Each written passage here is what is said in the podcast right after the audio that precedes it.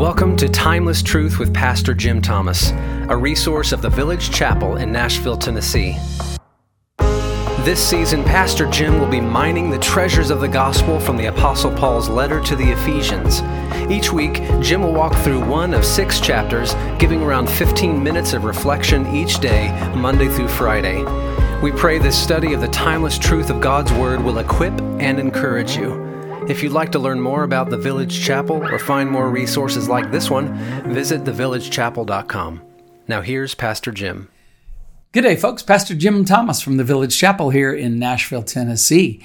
One of the reasons I love to study the Bible is because it's unique in its source, timeless in its truth, broad in its reach, and transforming in its power. I find the Bible helps me manage some of the very biggest questions in life, like who am I? Who is God? Is there a God? Does God exist? If there is a God that does exist, what is that God like? Um, what does it mean when the when the Bible or Christian faith talks about the Father, the Son, the Holy Ghost, the Trinity, if you will, a word itself that never actually shows up in the Bible? But what does that mean that we believe God is three yet one? And what is God's purpose for us in life? Um, what is it that God is doing with his creation and with us specifically? And do our lives have any meaning, hope, or purpose whatsoever, any kind of destiny? These are questions that we've wrestled with for a long, long time. And I'm so excited that over the next six weeks, we'll be finding some really meaningful answers from the ancient letter to the Ephesians written by the Apostle Paul. So if you have a Bible, I want to encourage you to open it up. Just going to look at two verses today, a little bit of an introduction, if you will, to the letter of Paul the Apostle to the Ephesians. Let me read these first two verses. It just, he launches right in, identifies himself clearly as the, the writer, the author of the letter, and even talks a bit about who he's writing to, and it's very clear. I love Uh, the way the entire letter of Ephesians has been called concise yet comprehensive, um, that it is filled and overflows with wonder that leads us to worship. Indeed, I believe that's true, and I hope you'll find it to be true as we study together for fifteen minutes each day. Here's how it begins. Paul, an apostle of Christ Jesus, by the will of God, to the saints who are at Ephesus and who are faithful in Christ Jesus. Grace to you and peace from God our Father and the Lord Jesus Christ. Well, that's all I really want to read today, and I want to give you a little bit of a background if you don't mind. I think it'll help enrich your experience of studying this uh, this uh, ancient letter with me, walking through Ephesians as we will be. Um, the city of Ephesus sits where today we would call it Turkey. They called it Asia Minor back then. And Ephesus is really one of the, the greatest archaeological finds uh, of biblical history. In that, you have uh, some really well-preserved ruins. There's a, the ruins of a library of Celsus from the second century, the ruins of a basilica to, uh, of Saint John from the sixth century, um, the earliest known mentions of the Temple of Artemis, or um, the Roman counterpart to this Greek goddess Artemis. The Roman counterpart was called Diana. And the uh, earliest known mentions of the Temple to Artemis, which was really one of the seven wonders of the world at one point, Um, that goes all the way back to the Bronze Age, uh, which would have been in world history. That would have been uh, uh, thirty-three hundred B C to about twelve hundred B C. And um, the Temple of Artemis was was built, destroyed, rebuilt, destroyed, probably seven different times. And there's a there's a photograph in the show notes of just what's left of it. Just looks like about one and a half columns Uh, from the Temple of Artemis. There's also um, the facade of the second century Temple of Hadrian. This was uh, dedicated to the Roman emperor who demanded that he be worshipped as a god, as a deity, if you will. Uh, he ruled the Roman Empire in one seventeen to one thirty-eight A D. And um, these these Roman emperors were just, you know, if, if if you think we ever had any kind of preachers or politicians that were narcissists, uh, that thought the entire world and the, you know, revolved around them. You have not met any of the Roman emperors. They they had they had all of our narcissism beat. Um, there's also uh, uh, an ancient theater there and the ruins of it um, in Ephesus that are just amazing, because we we know the Apostle Paul in Acts chapter eighteen and nineteen, in his second and third missionary journeys, visited the city of Ephesus. And in that uh, third missionary journey, um, he's actually dragged into the amphitheater there, and the crowds are just yelling, you know, screaming and hollering. They're just bloodthirsty. They want him taken out. And um, that very uh, amphitheater, that very theater is right there with the street leading up to it in the ancient ruins of Ephesus. Well, what about the book? Let's talk about the letter uh, to the Ephesians by the Apostle Paul. Just a, a couple of uh, highlights, as we've already read the first two verses. You already have heard those, but I want to pick them apart in just a minute. Um, first thing, though, is to let you know that the book overall, really, thematically, it divides so beautifully right in half. Chapters one, two, and three um, really overflow with the beliefs of Christian faith, uh, with with doctrine, you might call it, or indicatives. The um, indicatives are, this indicates what is true, what we believe, the contents, if you will, of uh, the Christian faith. They, the, the first three chapters talk about our spiritual wealth in Christ. Um, what Christ has done. And so the, the second four set of uh, of three chapters, chapters four, five, and six, um, really it, it, it turns in another direction. Instead of beliefs, it's more about the behavior of the Christian. Instead of doctrine, it's more about the practice of the Christian faith. Instead of indicatives, it's more imperatives. This is what, if you believe these indicatives to be true, this is what it looks like as it rolls out in your everyday practical life. And so the wealth, the spiritual wealth that we find in Christ, our life in Christ, all of a sudden we have this spiritual wealth walking itself out in our relationships, in the way we work, in the way that we are fathers and mothers and children and brothers and sisters and all of that. And um, instead of, uh, whereas the first three chapters are all about what Christ has done for us and on our behalf, um, the last three chapters, four, five, and six, are about our response to Christ. As a matter of fact, this term, in Christ, itself shows up in the letter to the Ephesians thirteen times. It's a big theme for the Apostle Paul. Um, he used it in these first two verses. I'll I'll go back and uh, refer to that in just a second. But in Christ, thirteen times in Ephesians. And if you add in the in hims, which are really another way of saying the same thing, just a, pr- a pronoun, um, are, are referring to Christ again, there's another eight of those. So twenty-one times in the letter of the Ephesians, there's this reference to you and to me who are believers in Jesus being in Christ, united with Christ. And indeed, throughout the New Testament, this is a repeating theme. Um, one hundred sixty-four times, I believe, in all of the material that we call the New Testament. The believers are referred to as being united with Christ or in union with Christ. This is massive. It's so unique about the Christian faith. So even today, no matter what's going on in your life, what's going on in my life, we are living in union with Christ.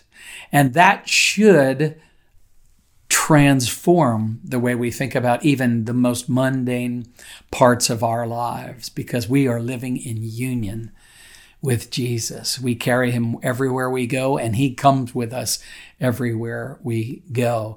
Chapter one has ten of the um, total twenty-one references to being in Christ in the book of Ephesians. So chapter one, this week alone, we'll hit that at least ten different times. I'm not going to stop and point them all out to you. I just want you to know that was such a big and important theme. Also, chapter one is a, has a real Trinitarian focus.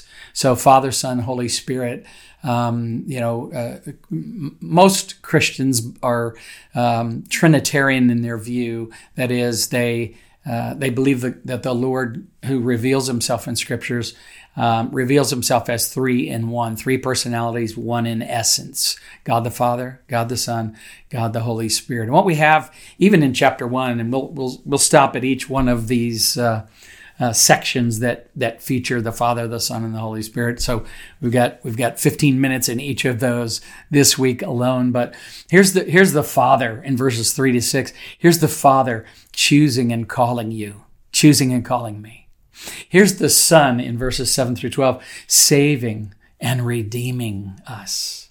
And here's the Holy Spirit sanctifying and sealing us in verses thirteen and fourteen. So this is just, and then on Friday, I can't wait for Friday because it's going to be, we're going to take a look at the, the prayer of the Apostle Paul, one of his prayers that we have recorded in these letters, uh, where he's praying for the believers. And yes, I know he's praying for the original readers of this letter, but by extension, he's praying for you and he's praying for me as well.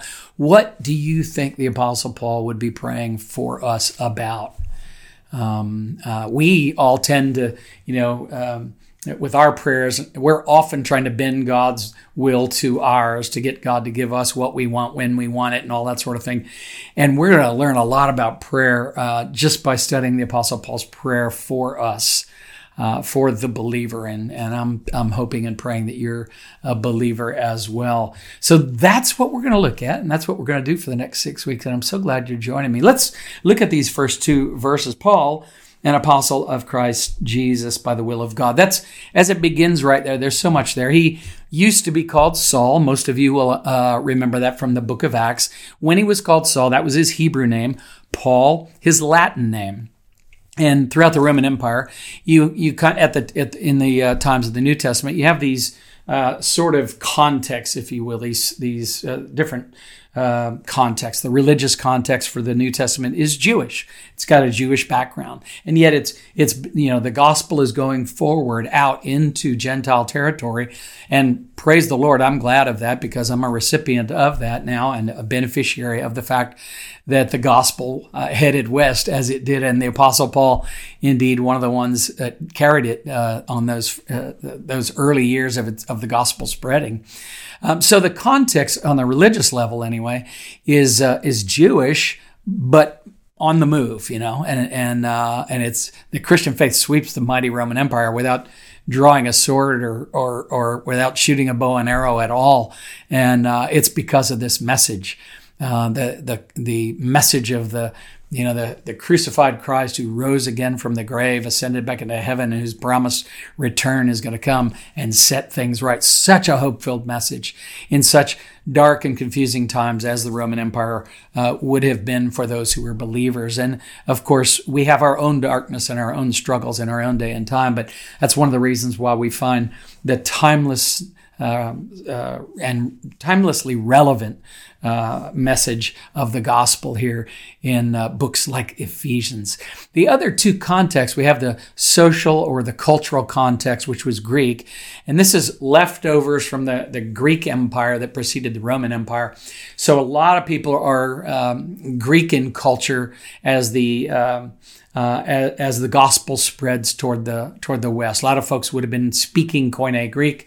Um, there would be lots of uh, uh, um, architecture and art and uh, cultural um, context being very much a Greek thing. And then the political um, context for the New Testament would be Roman. This is the Roman Empire. So we have the, you know, the Roman emperors like uh, Nero at the time of this writing would have been the emperor. And, um, uh, and they're, you know, b- because of their Uh, uh, control, and they're wanting to maintain the, the flow of money coming to the empire, they allowed for some expression of other religions from time to time. But then they moved in and out of these seasons where the Romans, the Roman emperors in the first couple hundred years of the church, as the gospel was spreading, the Roman emperors would demand worship. And so for you to come along and to uh, to say that, you know, Jesus is Lord instead of Caesar is Lord, you could be taking your life into your own hands. Well, Paul begins by saying he's he, he's he's very clear. He knows the answer to the question, who am I? He says, I am Paul. And what am I? He knows the answer to that one, too. An apostle. That's a, a sent one. And in his particular case, it was such a miraculous beginning for him. I mean, he was chosen, he was called, and he was sent. All we read about all of that in the early chapters of uh, of the book of Acts, the road to Damascus experience for the Apostle Paul, who was then Saul. He was persecuting Christians. and Jesus appeared to him, and Jesus took a persecutor persecutor and turned him into a missionary. So really powerful. And it's by the will of God. I wonder who you might think of uh, yourself to be by the will of God. Who am I by the will of God? Am, am I finding my identity in the will of God? And I love that. This, this man, Paul, knows who he is. He knows who he belongs to. Um, there's no sense of confusion about his identity whatsoever. And I find that attractive in the day and age in which we live.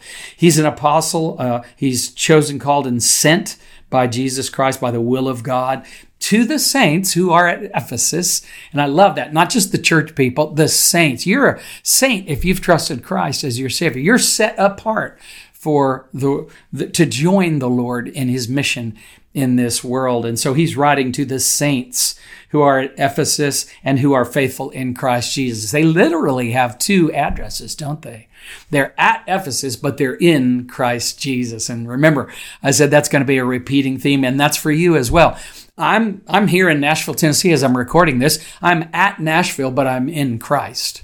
And no matter where I go at Nashville or in Nashville or throughout Nashville or throughout the state of Tennessee or the United States or around the world, I'm always in Christ Jesus. And you, if you've trusted Christ as your Savior, the same thing is true of you as well. Verse two, grace to you and peace. I love that. That's so, that's so common from the letters of Paul.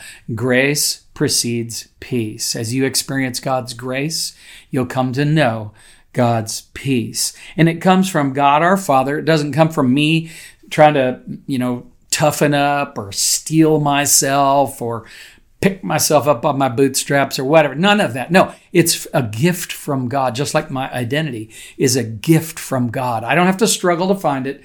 He's already given it to me, and it's already Uh, a gift from him to me. And the same thing is true for you as well. His peace he wants to give you by his grace. That is, you didn't, you can't demand it. You can't, you can't buy it. It's given to you as a gift. And I love that. And it comes from God our Father and the Lord Jesus Christ, this one who we are in, the one who we live in union with. Well, my time is out for today, but I'm really excited. I hope you'll read ahead. Uh, tomorrow we'll look at verses three through six, and we'll talk about God the Father, his uh, uh, choosing us and calling us. Let me pray for us. Lord, thank you so much for today. Thank you for my friends that have uh, joined me today. Pray that you'd be with each and every one of us, and that, Lord, we would be with you. Remind us of the uh, wonderful spiritual wealth we have living in union with Jesus. And I pray, Lord, that uh, every single place we go, every encounter we have today, we'll be mindful of your presence. In Jesus' name, amen and amen. God bless you. Thanks for listening to today's study. Take a moment to leave a review and share this episode with friends and family. You can stay connected by signing up for our T V C Resources newsletter or follow us on Facebook, Instagram, YouTube, and Twitter. At the Village Chapel, we believe God's Word is unique in its source, timeless in its truth, broad in its reach, and transforming in its power. For more resources or to support our ministry, visit our website, the village chapel dot com.